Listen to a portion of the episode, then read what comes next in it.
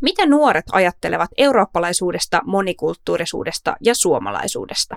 Näitä kysymyksiä on pohdittu tänä keväänä Aukio-hankkeessa, jossa on pyritty selvittämään, miten suomalaisnuoret hahmottavat globaalin maailman ja oman identiteettinsä sen keskellä. Tämänkertainen The Ulkopoliittist podcast-jakso onkin live-taltiointi Aukio-hankkeen päätöstapahtumassa, jossa hankkeen teemoihin pureuduttiin nuorten asiantuntijoiden voimin. Vieraina paneelissa ovat YK nuorisodelegaatti Hung Ly, Eurooppa-nuorten tähdistömedian päätoimittaja Nea Bettina Barman, Vantaan vihreiden varavaltuutettu ja The kollektiivin jäsen Gurman Saini sekä Helsingin yliopiston EU-uralähettiläs Olivia Mujunen. Minun nimeni on Anni Lindgren ja paneelin juontaa Anna-Stiina Haapasaari. The ulkopoliittist. Minä olen penniäkään kellekään. The young people of the world Wir haben so vieles geschafft. Wir schaffen das. China. And we had the most beautiful piece of chocolate cake that you've ever seen. There is one message. Human rights are women's rights, and women's rights are human rights. Minullakin on sananvapaus. The ulkopoliittist. Parempaa ulkopoliittista keskustelua.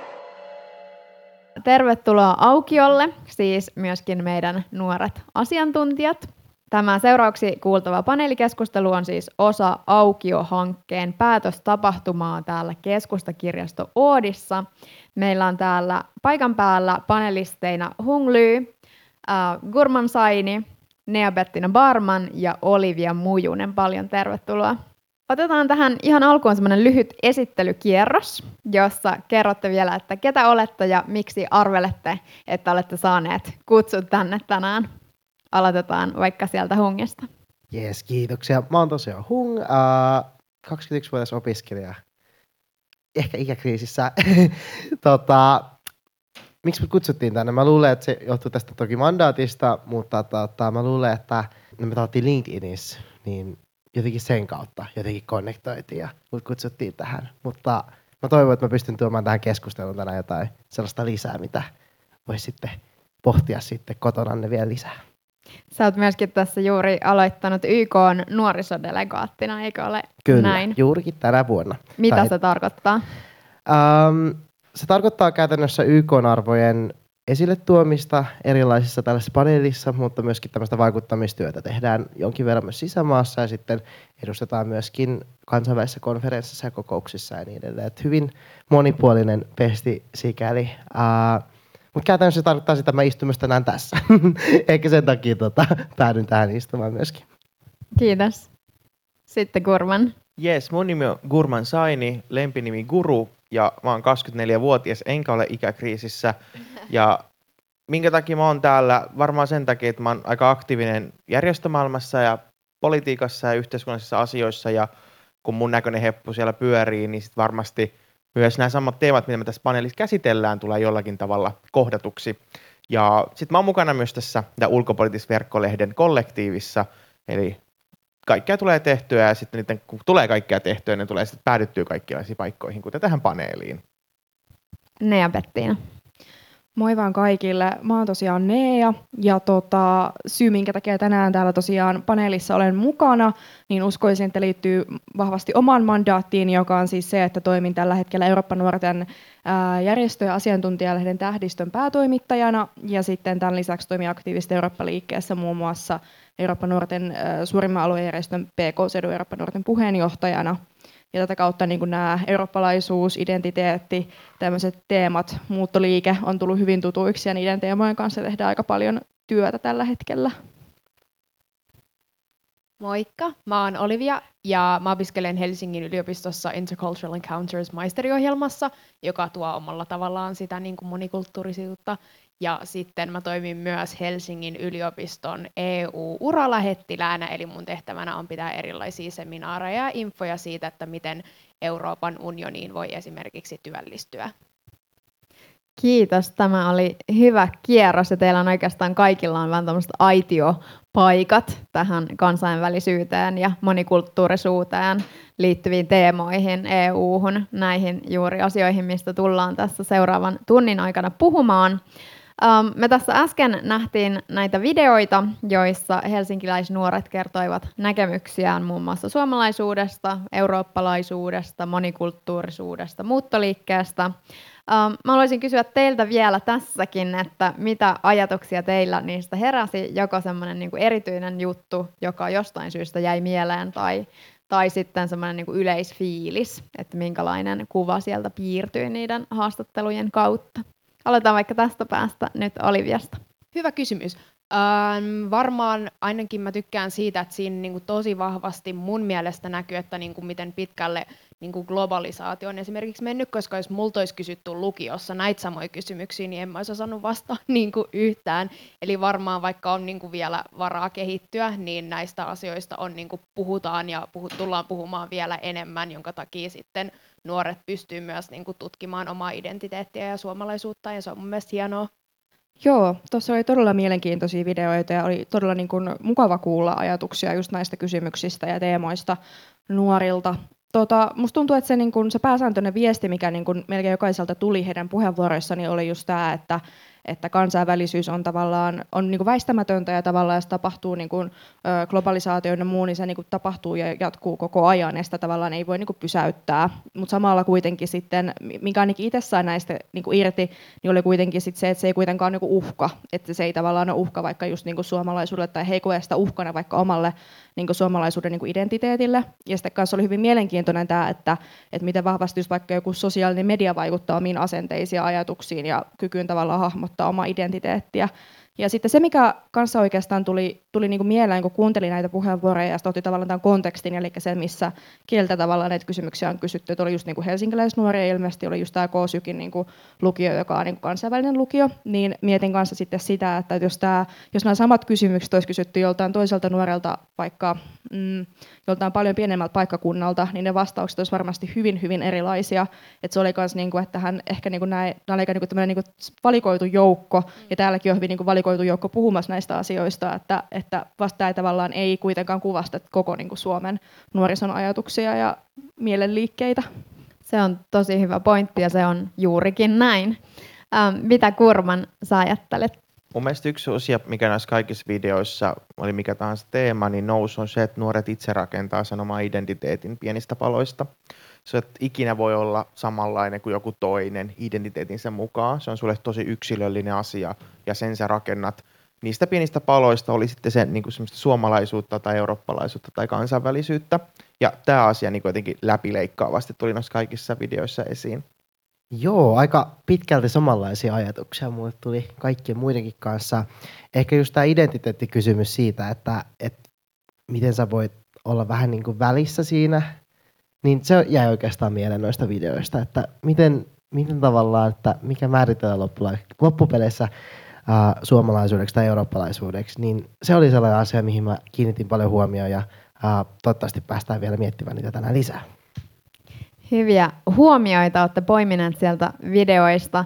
Tarttuisin tuohon, mitä Gurman sanoit siitä, että kuinka äm, tavallaan kaikista vaikutteista nuoret rakentaa itse sen identiteettinsä. Niin suhteessa siihen, miten te näette, että esimerkiksi varmaan ne vaikuttajat, mitä tänä päivänä on olemassa, mistä sitä voi poimia sitä omaa identiteettiä, niin on jotenkin laajemmat kuin ennen. Ja esimerkiksi sosiaalinen media ja kaikki se ylipäätään media- ja viihdesisältö, mitä meillä on tänä päivänä tarjolla, niin on aika suurta verrattuna vaikka parinkymmenen, kolmenkymmenen vuoden takaiseen. Niin miten te näette, että se on muuttunut ehkä se tapa, millä tavalla se oma identiteetti rakennetaan ja millä lailla niistä vaikutteista ammennetaan. Muuttunut on paljon ihan vaan siitä syystä, että nykyään on tuntuu, että on paljon enemmän asioita saatavilla aikaisemmin, ja se tulee sosiaalisen median kautta, se tulee kauppatarvikkeiden kautta. Aikaisemmin sitä ei ole pakolla ehkä ollut. Nytten jengi on Starbucks-kahvit kädessä ja, ja luo sen tietynlaista identiteettiä, mitä ehkä näkyy enemmän jossain Jenkki Netflix-sarjoissa, että se mikäli tota, Starbucks kuuluu sun arkeen ja kiireiseen aamuun ja näin poispäin. Mutta sitten samaan aikaan, niin kun me saadaan vaikutteita eri paikoista, se mitä siinä oikeasti tapahtuu mun mielestä on se, että ihminen haluaa löytää itselleen roolimallin, jonkinlaisen roolimallin, jota seurata. Sitä ei pakolla löydy siinä lähiympäristöstä, mutta sitten se, kun se tarjonta laajenee somen avulla muun muassa, niin sulla on paljon helpompi löytää joku toisesta maassa oleva vaikuttaja, jonka sä sille, hei mä haluan olla vähän niin kuin toi. Myös hyvin samanlaisia ajatuksia tästä asiasta. Uh, mä silti mietin sitä, että kun se puhuttiin suomalaisuudesta ja eurooppalaisuudesta, niin mä silti, mä huomasin sen jotenkin, että se on kuitenkin loppupeleissä edelleen aika kapea, mutta se on loppupeleissä myöskin hyvin ehdollista. Uh, mitä tällä kapeudella mä ehkä tarkoitan, että se mikä mielletään useimmiten suomalaiseksi ja eurooppalaiseksi, niin se ei ole vielä se keskustelu käyty. Uh, mulla on esimerkiksi silleen, että mä oon saattanut käydä jossain kansainvälisissä kokouksissa ja multa eka kysytty, että miten sä voit edustaa Suomea, koska sä et näytä suomalaiselta tyyppisesti. Niin sitten tämä kysymys oli siitä, että, että, että miten suomalaisuus on ja ollaanko me päästy vielä siitä keskustelusta eteenpäin, että se on paljon muutakin. Niin, ja sä voit olla myös vähän niin kuin jotain muuta kuin pelkkää suomalaista. Niin se oli ehkä sellainen, mikä jäi päällimmäiseen mieleen. Sitten toinen, mikä liittyy tähän, niin kuin, että on, vaikutti tietyllä tapaa myös ehdolliselta. Että siellä tuli sellaisia, että kieli, kulttuuri, oma perhe tyyppisesti, niin tavallaan se, se suomalaisuus, niin sä pääset siihen, tai se eurooppalaisuus, sä pääset siihen sillä, että sulla on kieltä, sä osaat ehkä, käyt koulua, sä oot työllistynyt, yms, yms, yms. Mutta miten sut sit mielletään, jos sulla ei ole niitä tavallaan kaikkia, niin se oli vähän sellainen asia, mikä jäi sitten mieleen tuossa Joo, mä voisin vaikka vähän jatkaa tuosta Kurun niin kun puheenvuorosta, että et, et musta tuntuu, että mikä niin kun yksi iso ö, tekijä, mikä on niin kun muuttunut 30 vuoden aikana, niin on just tämä niin kun, tavallaan vapaus kanssa niin kun rakentaa omaa niin kun identiteettiä niin kun myös muustakin kuin pelkästään siitä niin kun suomalaisuudesta. Ja tähän niin kun annetaan paljon, esimerkiksi koulun puolelta paljon tämmöisiä niin työkaluja vaikka sen kautta, että niin kun opetetaan paljon kieliä, kielten niin kun opiskelu ja tämmöinen niin kansainvälisyys on siinä mielessä, niin kun siihen kannustetaan hyvin paljon, että tavallaan enää ei ole semmoista niin kun, ihmisen ei ole pakko, tai suomalaisen ei ole pakko tavallaan kokea itseänsä niin kuin suomalaiseksi tiettyjen niin kuin ehtojen kautta, vaan just niin kuin, että on mahdollista myös niin kuin löytää se oma identiteetti ja niin kuin roolimalli, mistä Kuru puhuu, niin jotenkin jostain niin kuin muustakin niin kuin kanavista ja jotenkin kansainvälisemmin kuin pelkästään siitä niin kuin Suomen kontekstista. Joo, tosi hyviä pointteja. Musta tuntuu itsellä varsinkin ton identiteetin suhteen, että jos miettii sitä, millaiset asiat oli niin kuin 30 vuotta sitten, niin musta tuntuu, että niin kuin suomalaisuudessa oli niin kuin tosi vahvasti niin kuin erilaisia arvoja esimerkiksi perheen suhteen ja perinteitä piti niin kuin tosi vahvasti kunnioittaa, että sitten niin kuin siinä mielessä, kun puhuttiin tuolla niistä roolimalleista, niin sun roolimalli oli niin kuin sun vanhemmat ja sun suku, eli siitä sitten niin kuin otit mallia ja rakensit sun identiteettiä niin kuin niiden ympärille. Mutta nyt taas niin kuin tämä globalisaatio ja monikulttuurisuus Suomessa, niin jengillä on mahdollisuus tutkia, että hei, että mä voinkin olla tällainen, että suomalaisuus niin kuin, ei tarkoitakaan vaan sitä, että mä oon niin kuin, että suomalaiset ei ole pelkästään niin kuin vaaleihoisia blondeja, että tavallaan näet muita ihmisiä, missä sä voit ottaa mallia ja niin kuin huomata sen, että vaikka sä oot erilainen kuin muut, niin se ei tarkoita, että sä oot niin kuin vähemmän suomalainen kuin muut. Kulttuurinen monimuotoisuus siis on jatkuvasti yhä suurempi osa suomalaistakin nykyyhteiskuntaa. Suomea ei vieläkään tunneta minään maahanmuuton tähtimaana, tai se ei kuulu niihin maihin, joihin eniten tulisi maahanmuuttajia, mutta jos verrataan siihen 30 vuoden takaisin, niin ehdottomasti muutos on suuri. Ja muun muassa siis 1990-luvulla Neuvostoliiton hajoaminen, sitten Somalian kriisi ja Jugoslavian hajoamissodat on olleet suuria syitä, mitkä on tuoneet Suomeen sitten ensi, ensi kertaa suuremman määrän pakolaisia.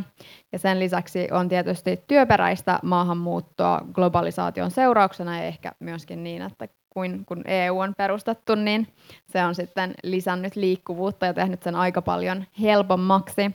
Um, miten te uskotte sen, sen vaikuttavan nuorten sukupolven identiteetin rakentumiseen, että moninaisempi suomalaisuus on sellaista, mitä kohtaa paljon useammin arjessa ja että se on, se on arkea? Se on todellakin arkea ja mä koen, että me tullaan näkemään sitä entistä enemmän ihan vaan sen takia, että monet asiat, kuten rakkaus, ei kato aina ihon väriä ja, ja monet kulttuurit tai ystävystyminen, niin se ei ole rajattu minkälaiseen, minkä passi sulla on. Ja ylipäätään, kun ihminen muodostaa oman identiteetin, aina kun mietin vaikka itseäni, niin mä oon syntynyt Suomessa, mä oon syntynyt intialaistaustaiseen perheeseen, mutta meidän perhe on ollut niin kolmatta sukupolvea Suomessa, niin mulla on koko ajan ollut vahvasti kaksi kulttuuria. Suomalainen kulttuuri ja intialainen kulttuuri. Tietysti näissä molemmissa on aika paljon monimuotoisuutta itsessään. Ja sitten mä mietin, että okei, millainen mun arki on. Se ei pakolla millään tavalla eroa tavallisesta kantasuomalaisen nuoren elämästä ja, tai kenenkään muun suomalaisen. Ja itse asiassa erässä paneelissa eräs vanhempi pariskunta kysyi multa, että, että kuin suomalainen sä olet. Ja mä vastasin siihen, että, että mä odotan yhtä lailla uusia perunoita kuin hekin. Ainut vaan, että mä maustan ne paremmin muulla kuin voilla ja tillillä. Joten tämä on sitä monipuolisuutta, mitä ihan arjessakin löytyy.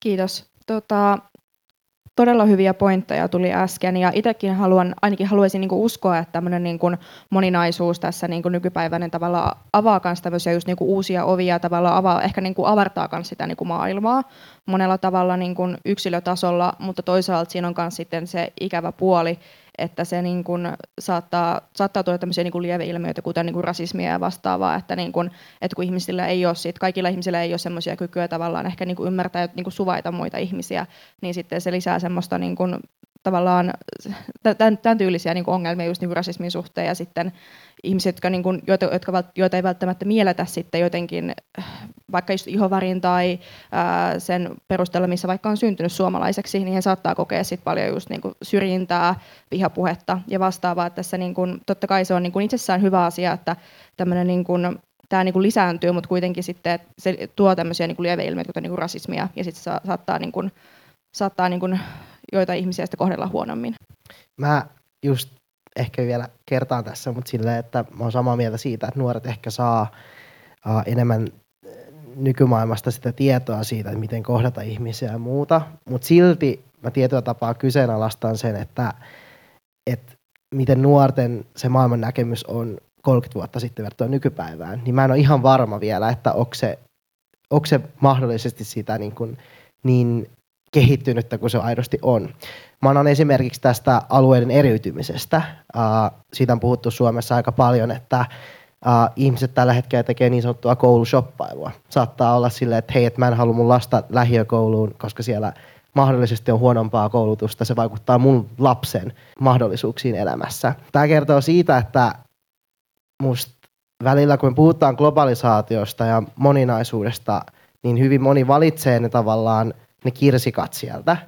Ja sitten tavallaan jättää ne asiat, mitkä on siellä rakenteissa ja mitkä on myös näitä niin lieveilmiöitä, muun muassa rasismi ja miten pärjää yhteiskunnassa tulee ilmi, niin ihmiset jättää ne huomioimatta. Ja mun mielestä se kertoo siitä, että ollaanko me oikeasti päästy siitä niin kuin keskustelussa eteenpäin, niin mä en ole ihan täysin varma.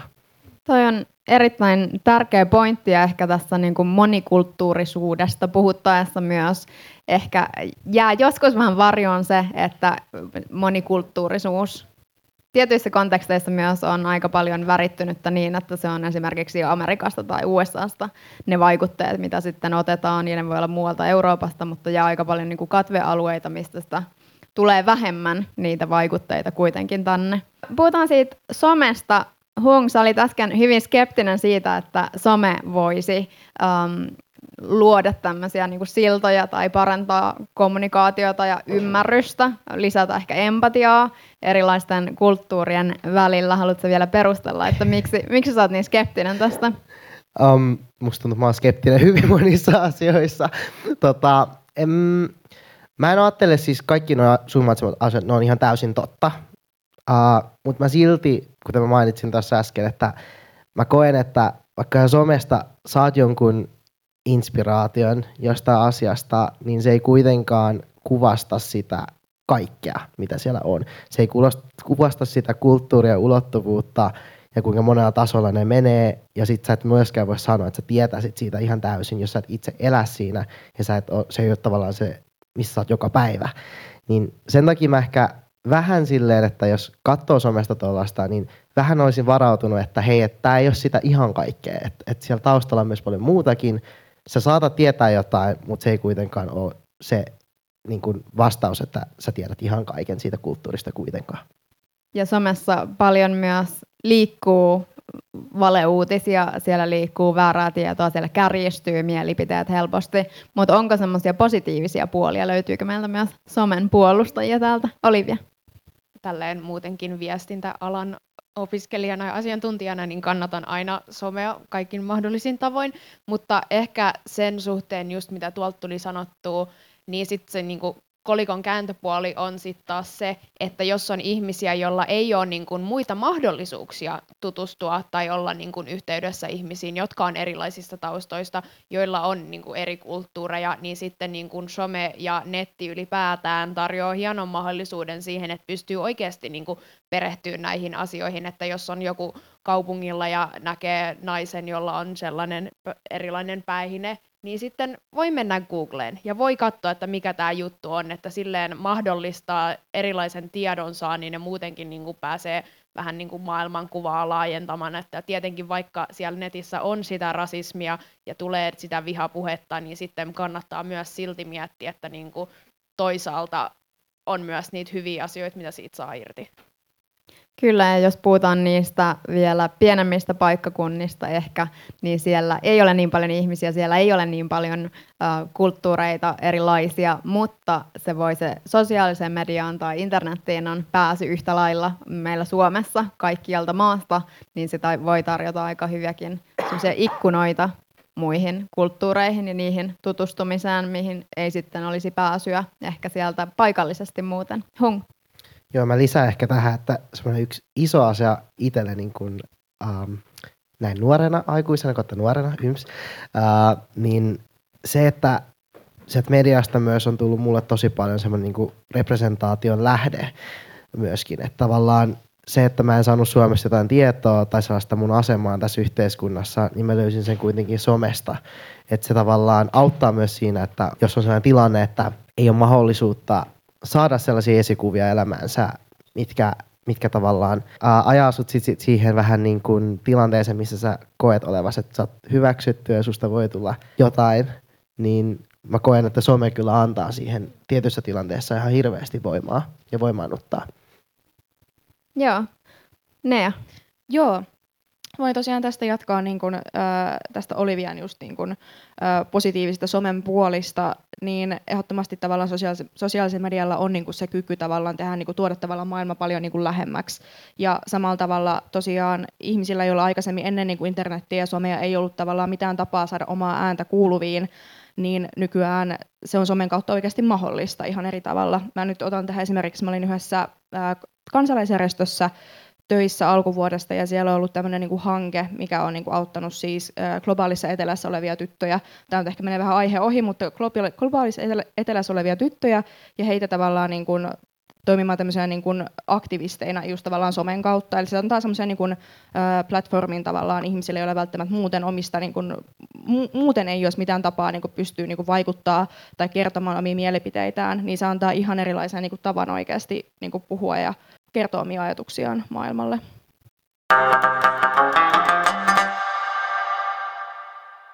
Tässä aukiohankkeessa ollaan toisaalta pohdittu myös eurooppalaisuutta. Mennään siihen nyt. Seuraavaksi puhutaan siitä vähän enemmän EUn merkityksestä meille. Näissä haastatteluissa eurooppalaisuuteen oli ehkä hankala liittää ominaisuuksia samalla tavalla kuin suomalaisuuteen. Ehkä oli semmoinen rakkaus, rakkaus luontoon tai sisu ja hiljaisuus ja tietynlaiset luonteen piirteet, mitä ehkä liitetään suomalaisuuteen, mutta eurooppalaisuuteen sitten vähemmän. Um, miten te hahmotatte eurooppalaisuuden? Tässä on nyt useampi teistä on tämmöisellä e- Eurooppa- ja EU-aitiopaikalta myös vastaa tähän kysymykseen, joten perspektiivi on aika eri, mutta kertokaa siitä perspektiivistä. No siis mun mielestä eurooppalaisuus, eurooppalaisuus on mulle aika lailla kattotermi suomalaisuudelle, että jos suomalaisuuteen kuuluu just niin kuin se luonto ja rauha ja rehellisyys ja sisu ja nää, niin mun mielestä kaikki toi sisältyy sit siihen niin kuin mun eurooppalaisuuteen. Ja sitten siihen tietenkin tulee päälle niin kuin erilaista kulttuurista monimuotoisuutta ja yhteisöllisyyttä ja monikielisyyttä. Ja sitten tietenkin kun puhutaan Euroopasta, niin kaikki ne niin kuin mahdollisuudet, mitä sit siitä tulee kun on eurooppalainen ja on suomalainen, että esimerkiksi mainittiin niillä videoilla se liikkuvuus, niin se on tosi tärkeää, ja muutenkin niin kuin Eurooppaan ja Euroopan unioniin kuuluminen on niin kuin mun mielestä Suomelle myös tosi tärkeä voimavara ja sellainen tietynlainen tukiverkko, että me ollaan niin kuin osa jotain isompaa. Mä voin tästä jatkaa Olivian, Olivian sanoista. Olivia tiivistää aika hyvin noita ainakin omia ajatuksia myös. Ja se, mikä tosiaan näistä videoista kanssa itselleen niin jäi, jäi mieleen, niin oli tosiaan se, että moni niin kuin hahmotti eurooppala- eurooppalaisuuden tavallaan sitä kautta, miten niin kuin EU, jos nyt ei puhuta niin kuin eurooppalaisuudesta, vaan just vaikka sitä niin kuin EU-perspektiivistä, niin, niin mitä tavallaan niin kuin EU antaa konkreettisesti niin kuin omaan elämälle, just vaikka se vapaa liikkuvuus, yhteinen valuutta, että se niin kuin tavallaan monelle hahmottuu niin kuin sitä kautta. Öö, jos mä mietin itteeni ja mitä eurooppalaisuus mulla itselleni on, niin se on tavallaan semmoista, mä olin pari viikkoa sitten Strasbourgissa käymässä tämmöisessä niin summitissa, huippukokouksessa, nuorten huippukokouksessa, ja siellä tota, tuli niin kuin, jotenkin, mä pohdin silloin tätä teemaa aika paljon, ja tuli tavallaan semmoinen niin ylpeys siitä, että on tämmöinen niin kuin, monien niin kuin kansojen tavallaan semmoinen yhteisö, mikä edistää just niin kuin, tai jonka tavoitteena on edistää rauhaa, demokratiaa, vapautta, yksilövapautta. Se on niin kuin, jotenkin, mä koen sen erityisesti tavallaan niin kuin ylpeytenä, että meillä on niin kuin tämmöinen niin kuin yhteisö. Aivan kuten Nea, niin itsekin on viettänyt jonkun verran aikaa Eurooppa, Eurooppa-liikkeessä ja, ja kun ennen kuin oli liittymässä sellaiseen mukaan, niin pohdin omasta identiteetin näkökulmasta, että mahtuuko siihen eurooppalaisuus identiteettinä. Ja tämän keskustelun mä kävin silloin mun mummin kanssa, joka, on, joka ei osaa siis lukea eikä kirjoittaa ja on ollut niin kuin isoisän avustamana aina näissä paperihommissa – niin hän sanoi, että, että tota, jos haluat löytää itselleen semmoisen isomman identiteetin kuin mikä sun lähialue on, niin matkusta tuhansia kilometriä kauas kotoa. Ja silloin kun sä alat selittää jollekin jotain aiheesta, niin kato mikä se on se lähin, millä sä selität. Menee vaikka Aasiaan ja koetat selittää, missä on Suomi ennen NATO-keskustelua, niin, niin helposti lähtee sitten, okei, okay, Eurooppa, Pohjoismaat, Suomi – ja, ja kun siihen keskusteluun menee, niin me aletaan pikku, pikku hiljaa automaattisesti luonnehdittamaan meidän katto-identiteettiä. Mutta toinen asia, mikä taas tuossa videossa huomasi, ja kans monilla, joilla ei ole sellaista ikäkriisiä, eli jotka eivät ole äänestäneet 94 EU-kansanäänestyksessä, niin niille oli jonkinlainen arvovalinta. Me, jotka ollaan synnytty sen jälkeen, meille se oli eräänlainen oletus että me ollaan jo tässä, okei, mikä se EU on, ja me käydään yhteiskunnan opin tunnilla läpi, että neljä vapautta ja tätä tuota tuota, niin meillä automaattisesti ohjelmoituu se erilainen näkökulma, miten me katsotaan EUta. Sen takia muun muassa Eurooppa-liikkeen työ on siinä mielessä tosi tärkeää, että me luodaan taas sitä arvokeskustelua, joka nyt näkyy taas vahvasti Ukraina-asioissa. Ehkä tarttuisin taas tähän, mitä Nean sanoi tästä niin kuin ylpeydestä sit näistä arvoista. Um, ja sitten Gurman viittasi jo tähän Ukrainan sotaan, mutta näiden viime kuukausien maailmanpoliittiset tilanteet um, on todellakin rakentaneet tämmöistä um, yhteisöllisyyttä, vahvistaneet sitä eurooppalaista um, rintamaa EU-maiden välille.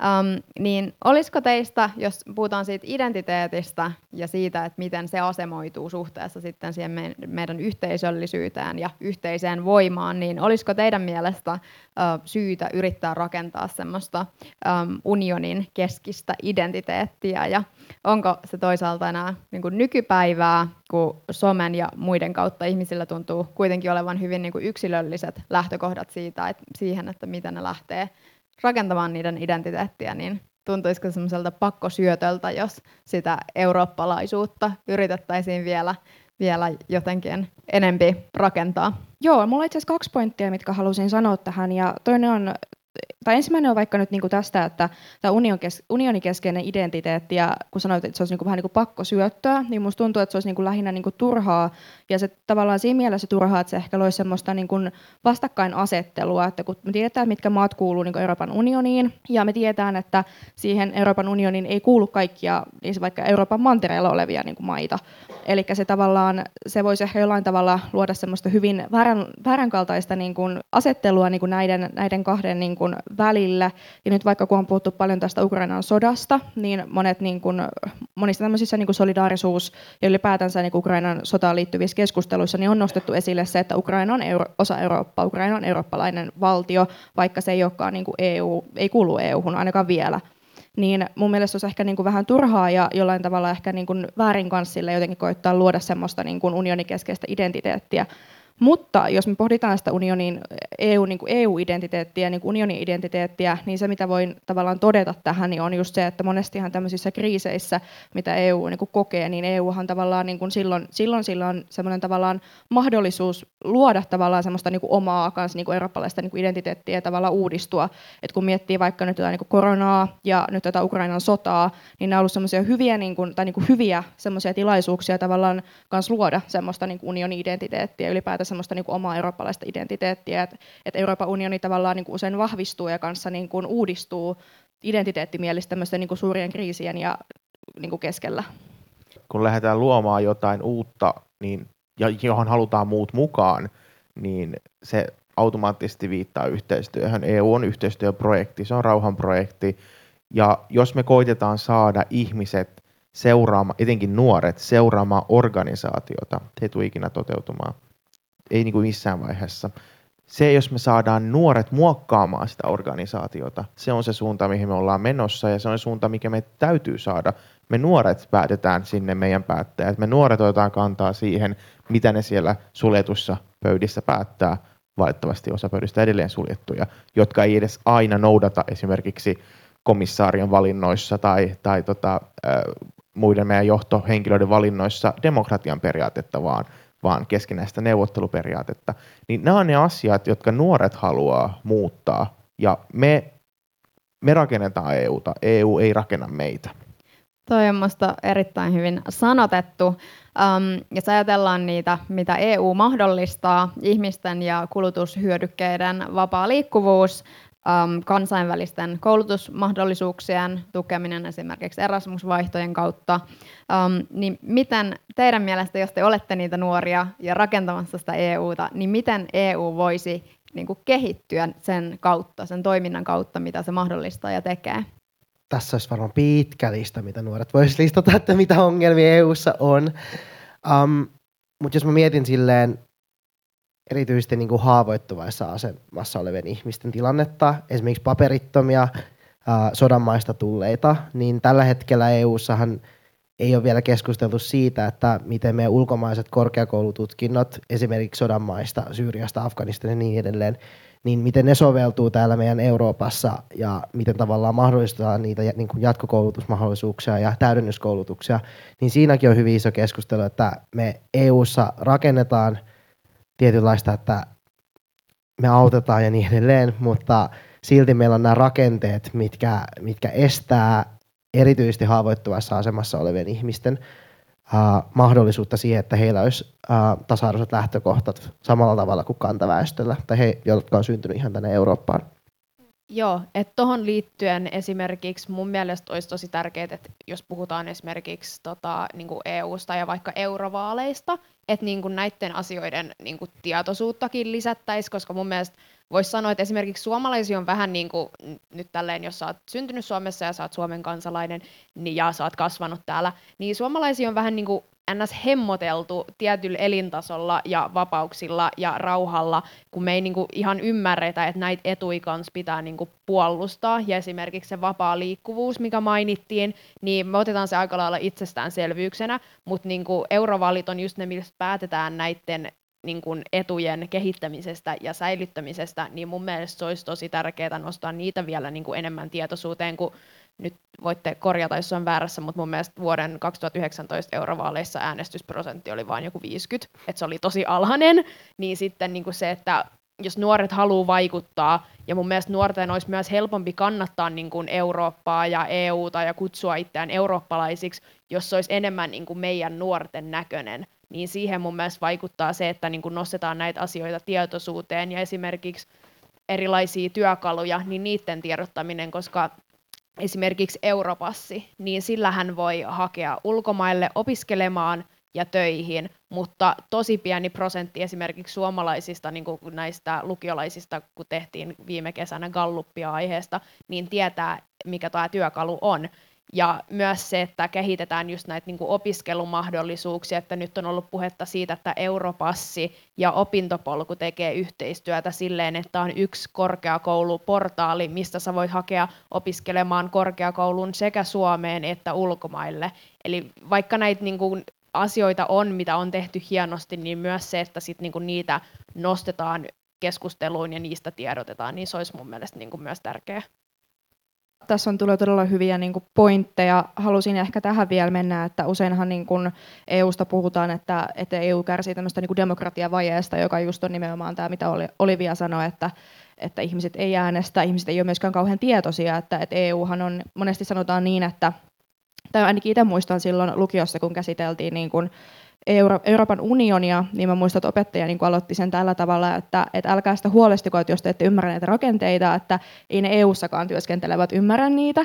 Että tavallaan että tuntuu, että se on jo niin kuin, siitä jotenkin luodaan jotenkin semmoista kuvaa, että EU on hyvin niin kuin byrokraattinen ja hankala, ja niinhän se siis onkin, että ei siis, en koita mitenkään sitä niin kuin puolustella, että se on ehkä semmoinen hyvin iso niin kuin kohta, missä, mihin pitäisi tavallaan niin kuin aktiivisesti koittaa niin kuin pureutua, ja nythän oli just vaikka tämä Euroopan niin kuin tulevaisuuskonferenssi, joka päättyi just viikko sitten taisi olla, niin siitäkin on niin kuin paljon ollut kritiikkiä, että kun ajateltiin, että tämä on uusi hieno tapa jotenkin saada niin kuin kansalaiset lähelle EUta, mutta sitten nyt se loppupyyttä, niin kun, sitä käytiin sitten läpi, niin tultiin se lopputulokseen, että siinä on niin kuin epäonnistuttu, että se ei, niin kuin, se ei sitten kuitenkaan niin kuin vastannut odotuksia. Eli tavallaan tämä niin kuin demokratiavajeinen ylipäätänsä se, että EU saataisiin lähemmäksi kansalaisia ja niin kuin ymmärrettävämpään muotoon, niin se on niin kuin hyvin iso ongelma ja sitä pitää kehittää jatkuvasti.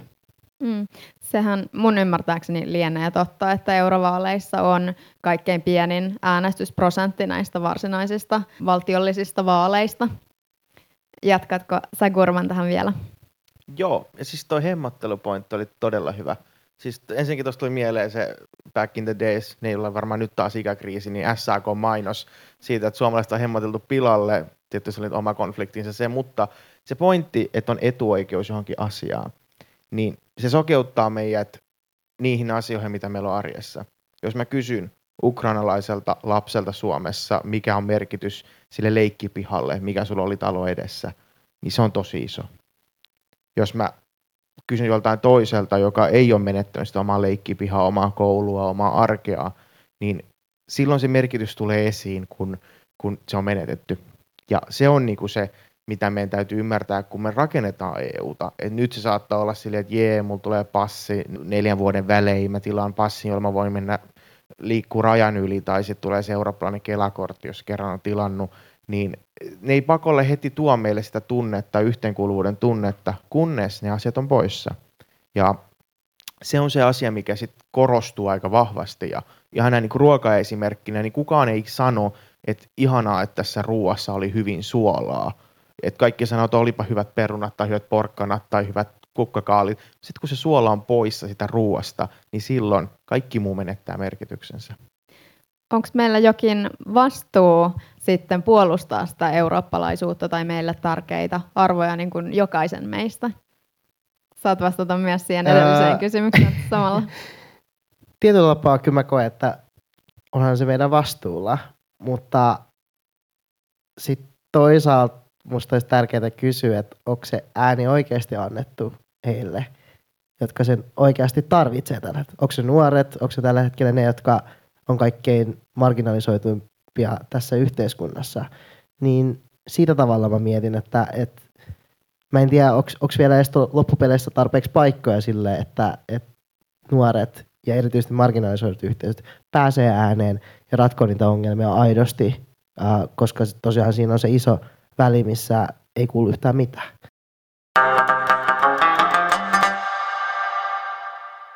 Tähän loppuun tai kolmanneksi teemaksi vielä laajennettaisiin perspektiiviä tästä EU-sta koko palloon ja mietitään globalisaation kannalta asioita. Öm, globalisaatiosta voidaan miettiä, että onko se semmoinen niin jatkuva, pysäyttämätön prosessi, joka tulee tulee vaan kiihtymään ja kiihtymään niin kuin varmaan aika lailla tähän asti, vai tuleeko jossain vaiheessa takapakkia? Tässähän nähtiin esimerkiksi koronapandemian aikana, kuinka rajoja meni kiinni varmaan niin kuin semmoisessa mittaluokassa, mitä mies muisti, tai en, en tiedä koska viimeksi, tai onko niin tässä niin kuin nykyisessä jotenkin järjestelmässä koskaan tapahtunut. Ja sitten toisaalta myöskin tietysti ähm, levottomuudet, sodat, ähm, kaikki konfliktit vähentää liikkuvuutta. Sitten tänä päivänä on tullut myöskin semmoinen ekologisuuskeskustelu, että joitakin monia epäilyttää lähteä tavallaan kerryttämään sitä hiilijalanjälkeä esimerkiksi lentämällä tai, tai edes tilaamalla asioita kauhean kaukaa. Niin ne on ehkä semmoista tavallaan sitten sitä, joka aiheuttaa ehkä semmoista paikallisempaa trendiä osaltaan.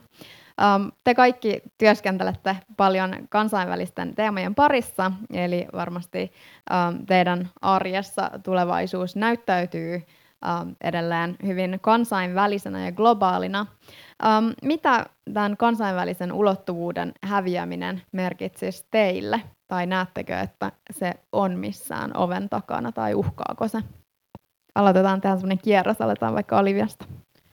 Joo, no esimerkiksi nytten, kun miettii näitä erilaisia EU-hankkeita ja opintojen kautta, kun on tullut tutkittua näitä niin kuin konfliktin ratkaisua ja niin edelleen, niin esimerkiksi just eri maiden välinen yhteistyö ja niin kuin avustus just muihin maihin, missä on sotaa tai muuta kriisiä, niin se sitten niin kuin hävis, häviäisi kokonaan ja se koordinaatio eri maiden välillä. Ja muutenkin musta tuntuu, että toikin sit niin kuin lisäisi niin kuin vaikka maahanmuuton ja ylipäätään erilaisuuden niin kuin pelkoa ja vihaa myös ihmisten välillä, koska jos se poistetaan kokonaan, niin sitten jos siellä tapahtuu jotain, niin sitten se on niin uutta ja niin vierasta ja tulee tosi vahvasti myös sellainen me-te vastakkainasettelu myös niin kuin erilaisten maiden välillä, jonka takia kaikki niin kuin yhteistyökin loppuisi ihan kokonaan, että ei, ei, ei olisi hyvä juttu kyllä ollenkaan. Tämä kysymys oli tavallaan todella niin kuin mielenkiintoinen ja sitä alkoi niin kuin oikeasti ihan pohtimaan, että mitä kaikkea, niin kuin, mihin kaikkea niin kuin omassa elämästään vaikuttaisi ja niin kuin laajemmalla mittakaavalla niin ei niin kuin oikeastaan tullut mieleen muuta kuin just se, että, että miten niin kuin, tavallaan, että sehän veisi tavallaan niin kuin pohjan todella monelta asialta. Että tässä niin kuin, näissä videoissa, mitä katsottiin tuossa alussa, niin niistä jo kävi ilmi, että hyvin moni nuori oikeasti identifioituu tavallaan niin kuin just tämmöisen niin kuin globalisaatio- ja kansainvälisten ää, liikkeiden ja vastaavan niin kuin kautta, niin se veisi niin kuin hyvin monelta ihmiseltä tavallaan kanssa niin kuin pohjaa ehkä niin kuin identiteetiltä kanssa, että jos niin kuin aletaan niin kuin sulkemaan, sulkemaan niin kuin laajemmalla mittakaavalla vaikka niin kuin rajoja tai muuten jollain tavalla koeta aktiivisesti vaikka niin kuin, jotenkin hillitä sitten sitä jostain muista syistä. Ja sitten jos miettii ihan vaikka niin kuin Suomea, jos miettii, viedään hyvin hyvin pitkälle vaikka tämä, että kun aina välillä niin kuin nousee tämä, että Suomen pitää erota vaikka EU-sta, mikä on hyvin epätodennäköistä, mutta jos ihan lähdetään niin kuin miettimään sitä, että mitä vaikutuksia sillä olisi vaikka Suomelle, niin tämä niin kuin EUn koko tavallaan se ideahan on just se, niin kuin, että joukossa on voimaa. Ja tavallaan EUn kautta Suomi pystyy oikeasti saamaan aivan törkeän nopeita niin kuin mahdollisuuksia just niin kuin vaikuttaa ja pääsee tavallaan niihin päättäviin pöytiin, niin sehän veisi myös niin kuin tavallaan Suomelta kaiken, niin kuin, kaikki, kaikki, kaikki se työ, mitä tässä ollaan niin kuin tehty melkein 30 vuoden ajan, niin se tavallaan veisi kaiken sen myös niin kuin pois ja Suomen pitäisi niin kuin tavallaan rakentaa itsensä ihan täysin alusta. Eli se olisi niin kuin hyvin, hyvin tämmöinen niin kuin radikaali muutos. Ja tuon voisi ehkä myöskin miettiä sitä, että, niin kuin, että me ei lähdettäisi samasta lähtötilanteesta kuin mistä silloin lähdettiin esimerkiksi kun mentiin EU-hun, päätettiin liittyä Euroopan unioniin, vaan se olisi vaikea tässä vaiheessa erottaa enää sitä tavallaan vaikutuksia, mitkä sieltä on tullut, että ne on niin sulautuneet yhdeksi, että se, se olisi niin kuin varmaan mahdotonta riipiä niitä jotenkin erillään tässä vaiheessa. Gurman. Kyllä, ja sitten Olivenia toi tosi kauniisti näitä pointteja esiin tämmöistä arvokysymyksistä, sitä isosta kuvasta, mitä me ollaan rakennettu, ja se saattaa vielä jossain kohtaa tuntua, että okei, no kun me halutaan pois kansainvälisyyttä, niin ei me noita juttuja, vaan näitä toisia juttuja jos mennään tuohon keskusteluun, niin sen on aina oltava on-off. Se ei voi olla silleen, että ottaa parhaat palat kaikesta. Joten toi, mitä te toitte tässä, oli tosi hyvää tämä niin laajan kuvasta. Mä itse haluan tuoda tähän niin kuin tueksi ihan käytännön puolen siinä, että suomalaisilta loppuu kahvi. Se pelkästään aiheuttaa sellaisen tosi suuren talouteen vaikuttavan efektin, koska ne eivät herää eikä pääse työkuntoiseen moodiin ilman kahvia – suomalaiset joutuu syömään kinkkuanaspizzaa ilman sitä ananasta, ja oikeastaan pizza ei tule, pizzan ei tule oikeastaan käyttää ananasta, koska Suomessa ei kasva ananasta. Moni meidän asia, pyörät, autot, bussit, niitä me ei voida käyttää, koska ne ei suoraan kaikki valmista Suomessa. Ja sitten minä joudun syömään niitä uusia perunoita ilman mausteita. Eli ihan näin pienetkin asiat voi vaikuttaa näin radikaalisesti, jos me lähdetään poistamaan kansainvälisyyttä. Ja tiedetään jo pelkästään tosta, että tämä on hyvin populistinen ajatus, koska yleensä populistiset ajatukset ei toimi ja ne on vedetty rautalangasta niin suoriksi, että niillä ei ole oikeasti mitään funktiota. Mutta eikö perunat ole alun perin perusta kotoisin, eli ne eivät ole missään mielessä myöskään suomalaisia, että nekin on jossain vaiheessa tulleet Suomeen mukaan. Kyllä, eli siinä kohtaa mä en saa edes niitä perunoitakaan. Mm. Hong, Joo, tuossa tuli oikeastaan kaikki, mitä ajattelinkin. Uh, ja mä luulen, että tämä on myös sellainen kysymys, että tämä ei ole mahdollista. Tämä ei ole mahdollista talouden näkökulmasta, ei ihmisten näkökulmasta, ei minkään näkökulmasta oikeastaan, jos me vaan laitetaan rajat kiinni ja ketään ei enää tänne tulisi. Et, kyllä mä luulen, että, että tämä on sellainen, että tämä vaikuttaa hyvin moniulotteisesti moneen asiaan. Uh, ja tota, se on mahdoton tällä hetkellä toistaiseksi. Se on mahdotonta, mutta se on aika niin kuin selvää jollain tavalla, että me ei pystytä tavallaan peruuttamaan, me ei voida mennä ajassa taaksepäin, mutta kuitenkin tavallaan semmoinen polarisaatio tämän aiheen äh, kysymyksen ympäriltä kuitenkin vahvistuu ja on kasvussa. Ähm, osa haluaa entistä kansainvälisempää maailmaa ja sitten osa haluaa taas niin kuin rajat kiinni.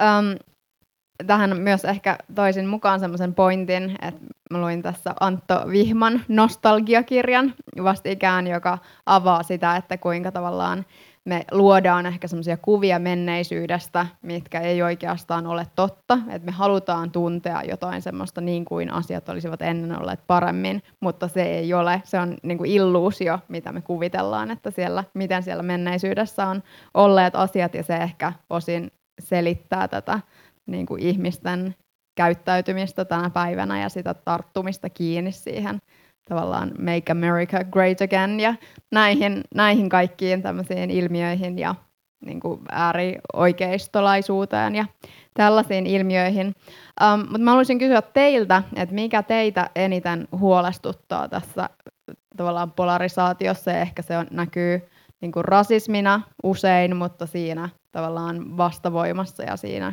kuinka sitten on niitä tavallaan globalisaation häviäjiä myös, jotka haluaisivat pysäyttää sen globalisaation ja muuttoliikkeen ja ylipäätään kansainväliset um, niin kuin vaikutukset muualta. se me-te vastakkainasettelu ja me ollaan oikeassa ja te olette väärässä, että se on niin, kuin niin ääripäät, että niin kuin kumpikaan puoli siinä vaiheessa ei suostu myöntämään, että toisella puolella saattaisi olla vähän niin kuin hyviä pointteja, että sitten se on niin, niin kuin kaksi ääripäätä, että sieltä ei suostuta niin kuin edes kuuntelemaan, mitä toisella on niin kuin sanottavaa, että just esimerkiksi jos sanotaan, että jos on globalisaatio ja Suomi kansainvälistyy, niin sitten se tarkoittaa pakosti sitä, että me inhotaan Suomea ja suomalaisuus häviää ja niin kuin kaikki nämä, mitä mitä oli ihanaa silloin ennen vanhaan, niin sitten ne kaikki häviää. Että just sellainen, että ei niinku suostuta edes kuuntelee, mitä niinku toisella puolella on sanottavaa, tai ei suostu niinku itse tutkimaan ja ottamaan selvää lisää asioista, että niin niinku vankasti ollaan tätä mieltä. Tämä on semmoinen asia, mitä on tosi hyvä niin kuin pohtia ja niin kuin miettiä. Ja itseään niin kuin paljon huolestuttaa tässä niin kuin näissä keskusteluissa usein se, että jotenkin koetaan ehkä niin kuin sulkea niin kuin tiettyjä niin kuin ihmisiä ja niin kuin ryhmiä tavallaan ulkopuolelle. Ja monesti ehkä tässä kanssa niin itselle tulee sellainen illuusio, että kun itse olen niin ollut monta monta vuotta Eurooppa nuorissa ja muutenkin liikkuu sellaisissa joukoissa ja oma ystäväpiiri koostuu sellaisista ihmisistä, jotka on hyvin, hyvin tavallaan niin kansainvälis, niin kuin, kansainvälisesti niin orientoituneita, niin sitten siinä ehkä saattaa niin kuin tulla semmoinen, ehkä vähän niin kuplaantuu siinä mielessä, että ei ehkä niin kuin tajua sitä, että, että on niin kuin myös muita mielipiteitä. Ja mun mielestä on niin kuin hyvin tärkeää, että näihin, näihin keskusteluihin otetaan mukaan myös niin kuin vastakkaista niin kuin mieltä olevia ihmisiä, mutta se ei tietenkään tarkoita sitä, että, että sitten näille ihmisille annetaan sitten oikeus niin kuin suoltaa jotain vaikka niin kuin rasistista, rasistisia kommentteja tai muuten tämmöistä niin kuin epäasiallista käytöstä, mutta niin kuin on, mun mielestä on hyvin tärkeää, että myös otetaan sellaisia ihmisiä mukaan, jotka ei ole siis samaa mieltä, kun keskustellaan vaikka globalisaation, globalisaation niin eteenpäin viemisestä, että se on, niin kuin, se on semmoinen asia, mikä mua niin kuin huolettaa tässä. Joo, ja mä tietyllä tapaa myöskin mietin sitä, että miten mä sanoisin tai jotenkin kauniisti. Musta tuntuu, että meillä on myös aika paljon sellaista niin kuin, äh, sitä niin kuin ymmärtämättömyyden toiselta puolelta vielä, että, että jotenkin niin kuin ei anneta se tilaa ehkä määritellä, että, että kuka sä niin kuin oot tietyllä tapaa. Ja sitten toisaalta mä näen myös sen, että, että juurikin tässä niin kuin keskustelussa, niin mm, tämmöinen niin kuin valikoivan solidaarisuuden niin kuin, äh, kasvaminen on myös ehkä sellainen asia, mikä tässä keskustelussa on tullut tosi paljon. Että me valikoidaan edelleen enemmän, niin kuin, että suositaan tiettyä ryhmää kuin toista. Niin mä näen vähän, että tässä on paljon sellaisia, tämä vastakkainen osapuoli ehkä niin kuin valikoi myös tällä hetkellä tosi paljon sitä, että ketä autetaan, ketä ei auteta. Ja tämä on ehkä se, että, että onks, onks tää, tuleeko tämä meidän yhteiskunta kasvaa siihen suuntaan, että me aina vaan valikoidaan, että ketä me halutaan auttaa ja ketä ei. Onko se meidän se eurooppalaisuuden perusta? Niin se on ehkä huolestuttavaa, että, että mihin se kehittyy tulevaisuudessa, kun nyt on huomattu myös Ukrainan tilanteessa, että sitä valikoivaa solidaarisuutta on tietyllä tapaa. Kuinka sit sitä dialogia parannetaan ja miten me luodaan sitä empatiaa ja tavallaan solidaarisuutta yhtä lailla kaikille? dialogi on, mä, mä tykkään tosi paljon dialogista, mä teen tosi paljon dialogia, esinkin uskontokentällä, ja mä näen itse sen, kun mä mietin dialogin perusaskelia, ensimmäisiä askelia perusasioita on löytää yhteinen pohja keskustelulle. Dialogi ei tarkoita, että me ollaan keskustelun jälkeen samaa mieltä. Se tarkoittaa, että meillä on ymmärrys toista näkökulmista. Ja mä oon itse pyrkinyt soveltaa tätä politiikassa. Mä oon itse vihreä poliitikko. Mulla on tosi paljon hyviä ystäviä myös perussuomalaisista valtakuulukansalle ja siitä syvempää syöhön menevistä puolueilta kanssa, koska kaikki, mikä näyttää ulospäin, se ei aina ole sitä suoraan. Siellä on aina taustalla joku muu ajatus. Se voi olla jonkun henkilön oma henkilökohtainen ongelma, trauma, tai ihan vaan, että, että se näyttää, että tämä toimii politiikassa. Tämä Make America Great Again tyylinen aspekti, niin se vaan yhtäkkiä toimi tai Capitolin valtaaminen, niistä on hyviä dokumentteja, jos ihmiset tajuu jälkeenpäin, että en mä tiedä, miksi mä sinne menin, kunhan vaan menin, kun kaikki muutkin meni. Eli siinä tapahtuu monta sellaista asiaa, jotka ulospäin ei oikeasti, se sisältä sä et ole semmoinen, mutta sä jotenkin yrität löytää sitä semmoista omaa heimoa siihen. Joten mä en sano, kun aina kun me puhutaan monikulttuurisuudesta, se ei tarkoita, että pitää menettää oma identiteettiä. me ollaan EU-ssa, me ei tarvitse menettää suomalaisuutta me voidaan aina korostaa sitä, me voidaan elää sitä, mutta yhteiselo tarkoittaa, että sä annat elää ja elät itse.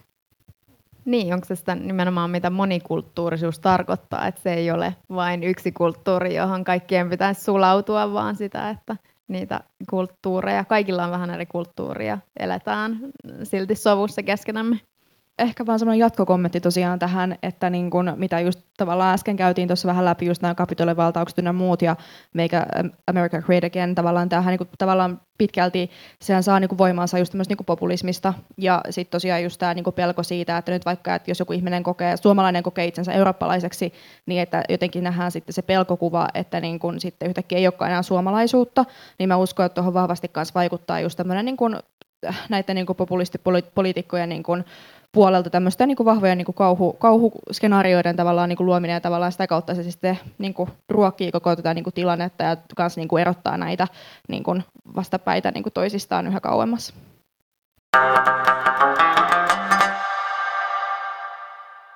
Mennään sitten meidän ihan paneelin viimeiseen kysymykseen. Tämä on minusta piirtänyt jo kauniin kaaren ja tämä narratiivin, tämä, tämä keskustelu tähän mennessä.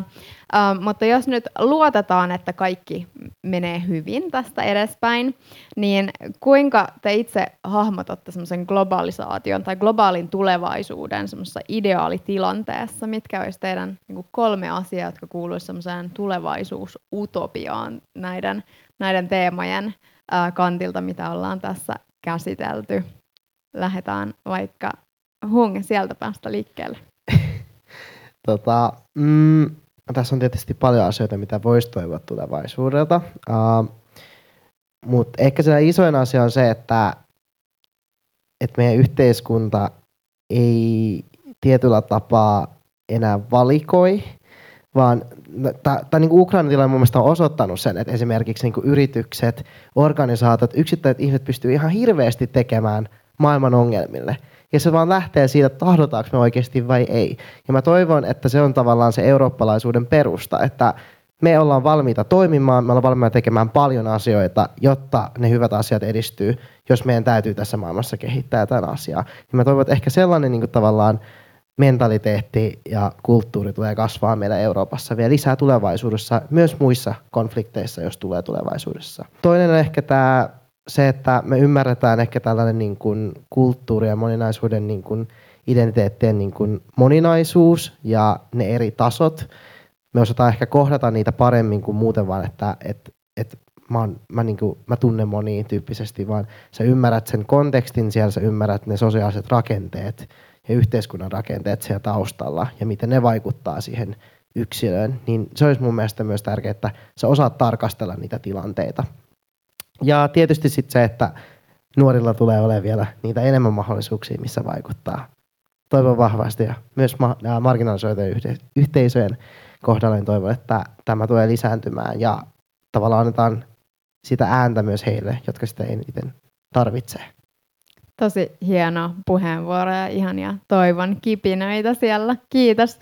Gurman. Kolme asiaa, jotka mulle tulee mieleen, mitä mä haluan nähdä siinä mun utopiassa, on ensinnäkin rauha, myötätunto ja vuorovaikutus. Nämä asiat sen takia, koska äh, jos nämä muodostaa semmoisen pohjan tai katon, whatever, mihin sä haluat sen laittaa, voit laittaa, niin niiden alle me voidaan laittaa tosi monta juttua. Rauhassa äh, on aina kasvua. Harvemmin sodassa kasvaa mihinkään, niin kuin, talous ei kasva sodassa, paitsi jos saat asevienti alalla tai jollain muulla. Myötätunto sen takia, että se on semmoinen avain ymmärtää toisia henkilöitä. Jos on se lähtökohta, että sä haluat oikeasti ymmärtää jonkun, niin se ei ole paljon vaikeaa. Ja sitten vuorovaikutus ihan vaan sen takia, että hyvässä vuorovaikutuksessa me saadaan pelkästään jo poissuljettua kaikki toisilleen vihamieliset asiat pois, eli siinä kohtaa ei olisi rikollisuutta. Nämä kolme asiaa mä lähtisin muokkaamaan tai tuomaan semmoiseen utopian, mun utopian pohjalle, ja, ja tota, mä näkisin, että näillä me saadaan aika paljon hyvää aikaiseksi. Tässä tuli nämä kaksi, kaksi aikaista, aikaisempaa puheenvuoroa, niin se oli aika paljon semmoisia niin konkretiatason tason esimerkkejä, ja sen takia ajattelinkin, että vien oman vastaukseni hyvin tämmöiselle vahvalle idealismin ö, tielle. Tosiaan silloin pari viikkoa sitten, kun Strasbourgissa oli, niin olin tämmöisessä niin kuin luennolla, ja siellä puhuttiin tämmöisestä ö, aatteesta kuin maailman federalismi, ja Euroopan nuorillahan on ollut niin kuin jo pitkän aikaa tämmöinen niin kuin oma tämmöinen liittovaltio niin kuin kehitystoive, mutta sitten tämä niin kuin maailmanfederalismi tavallaan vei sitten sen vielä niin kuin asteen niin kuin is, niin kuin isompaan mittakaavaan, eli siinä tosiaan mä nopeasti referoin vaan, mitä tämä tarkoittaa, niin siis siinä niin kuin ajetaan vähän semmoista kehitystä, että olisi niin kuin tavallaan yksi maailma ja sitten yksi yhtenäinen maailma ja sitten siellä olisi vähän YK on kaltainen tämmöinen niin kuin yksi päättävä elin ja sitten tosiaan kaikki niin kuin elisi tämmöisessä vähän niin kuin solidaarisuuden ja niin kuin rauhan tavallaan tämmöisessä niin kuin paikassa. Ja tämä oli niinku semmoinen, niinku, tämähän on hyvin, hyvin niinku idealistinen ja tää on niinku, tästä on niinku aina välillä, välillä jossain vilauteltu, mutta oli niinku itselle niinku hyvin tavallaan mullistava, että siinä niinku paljon perusteltiin sitä, että tämmöisen, järjestelmän kautta pystyttäisiin ehkä niinku toteuttaa sitten tämmöisiä niinku, ikuisuustavoitteita, niinku vaikka joku niinku maailman rauhan saaminen ja tämmöinen vastaava. Niin tämä oli semmoinen, mikä jotenkin jäi vahvasti itselle mieleen ja aloin niinku pohtimaan ja aloin niinku tutkimaan tätä enemmän. Ja tämä tuli niinku mieleen tähän kysymykseen heti, että just tavallaan, että omassa niinku ideaali, ideaali niinku tulevaisuudessa niin olisi just tämmöinen joku järjestelmä, joka niin kattaisi koko tavallaan maailman, ja siihen kuuluisi just tämmöinen niin kuin solidaarisuus, rauha ja vapaus. Ihan sika hyviä pointteja tullut teiltä kaikilta. Musta tuntuu, että mä saatan toistaa vähän niin kuin sitä samaa, että esimerkiksi mitä tuolta tuli, niin mun tulevaisuusutopiassa olisi just niin kuin nuorilla sekä lisääntynyt tietoisuus, kiinnostus ja mahdollisuus vaikuttaa kaikkiin asioihin, mitkä liittyy heihin ja antaa heille just se ääni. Ja sitten sen lisäksi myös helpompi liikkuvuus, ka, niin kuin maailmalla ja sitten myös kansainvälisyyden niin kuin arvostaminen ja hyödyntäminen, että saataisiin stereotypiat pois silleen, että ei nähdä niin kuin vaikka maahanmuuttajana sellaise, sellaisena taakkana, että ai hitto, että nyt nämä ei puhu suomea ja nämä ei tiedä, miten suomalaiset tykkää käyttäytyä, vaan nähdään ne sellaisena niin kuin voimavarana ja mahdollisuutena, että hei upeeta, että teillä on jotain niin kuin uutta annettavaa ja me voidaan hyödyntää tätä tällä tavalla. Ja sitten vikana ehkä niin kuin suvaitsevuuden ja niin kuin empatian laajentaminen sitten niin kuin kaikille. Eli mitä tuolta tuli just sanottu, että jos on sotaa ja on kriisiä, niin riippumatta siitä, missä päin maailmaa se tapahtuu, niin sitten me halutaan vaikuttaa siihen ja auttaa heitä. Että ei nyt niin kuin selektiivisesti mietitä vaan silleen, että tämä asia on väärin ja sitten ignorataan niin kuin ihan joku muu siihen liittyvä asia kuitenkin, että se olisi mun viimeinen. Upeasti päätetty tämä paneeli teidän kaikkien osalta näihin kuviin. On jotenkin ihana jäädä hetkeksi ainakin kellumaan tässä tämän, tämän tapahtuman ja tämän paneelin päätteeksi. Ää, paljon kiitoksia Hungly, Gurman Saini, Nea Barman ja Olivia Mujunen.